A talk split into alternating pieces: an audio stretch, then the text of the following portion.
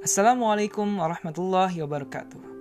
Selamat datang kembali di podcast Dare to be Hafiz.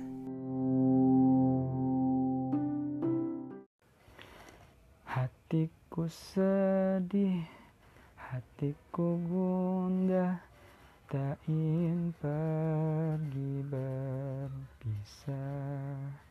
Eits, udahlah ngapain gundah, ngapain sedih, ngapain galau-galau, ya enggak?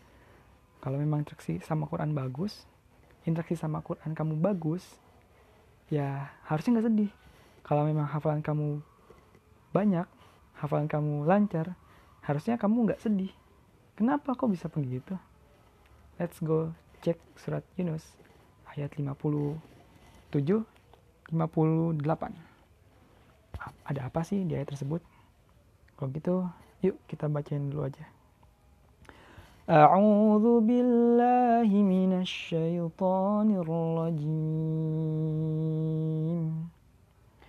يا أيها الناس قد جاءتكم موعظة من ربكم وشفاء لما في الصدور وهدى ورحمة للمؤمنين.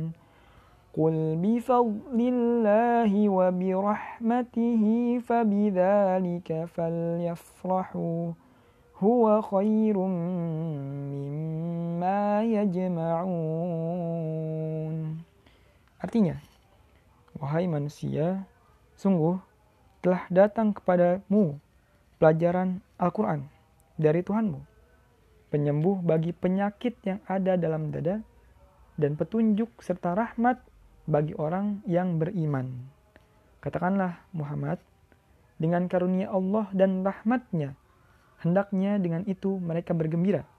Itu lebih baik daripada apa yang mereka kumpulkan. Oke. Udah dapat pelajarannya kan ya? Gak usah dijelasin lebih lanjut. Oke.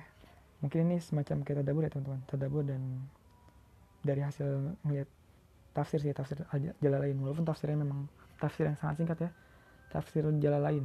Ingat ya jalan lain. Dua jalan bukan jalan lain. Oke okay, um, kalau kita telisik lagi ya coba baca aja sih sambil baca Qurannya gitu sambil baca terjemahnya gitu ya. di kan disebutin bahwasanya wahai manusia gitu. Telah datang kepadamu pelajaran. Nah di sini pelajaran yang dimaksud adalah Al-Quran gitu. dan Allah di sini menyebutkan Quran itu sebagai apa aja sih? Quran itu sebagai penyembuh bagi penyakit yang ada dalam dada Nah kalau kita tahu sebenarnya penyakit yang ada dalam dada gitu, ya bisa jadi kayak dengki kan ya, iri hati semacamnya. Pokoknya penyakit-penyakit yang yang arahnya tuh ke sakit hati gitu ya, penyakit-penyakit hati.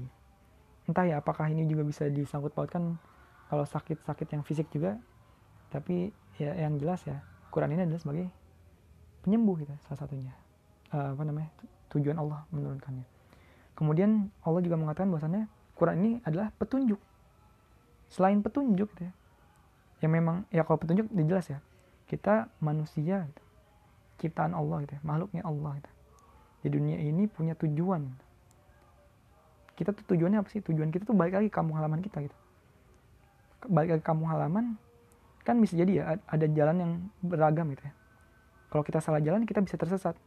Arahnya malah kita nggak sampai kampung halaman kita malah sesat malah ujung-ujungnya nyampe kan neraka.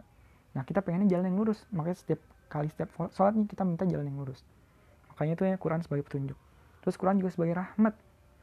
Nah tapi di sini yang luar biasanya rahmat yang dikatakan di sini petunjuk dan serta rahmat bagi orang yang beriman gitu.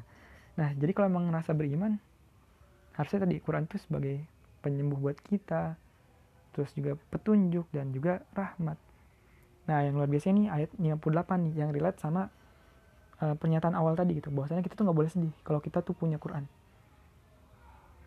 Bunyinya gini katakanlah Muhammad dengan karunia Allah dan rahmatnya. Nah ingat yang tadi ya rahmatnya itu kan merujuk kepada Al-Quran gitu ya.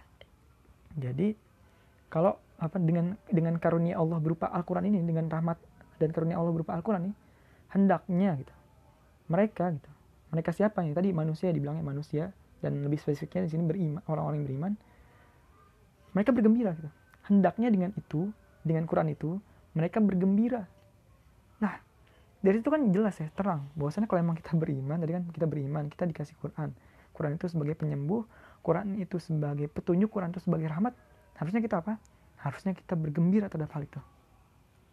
Makanya nih nggak bolehlah sedih-sedih kalau memang kita sudah baik interaksi sama Quran kalau memang sudah apa namanya banyak hafalannya gitu ya kalaupun nggak banyak juga ya kita punya Quran gitu ya. Kita harusnya patutnya kita bergembira.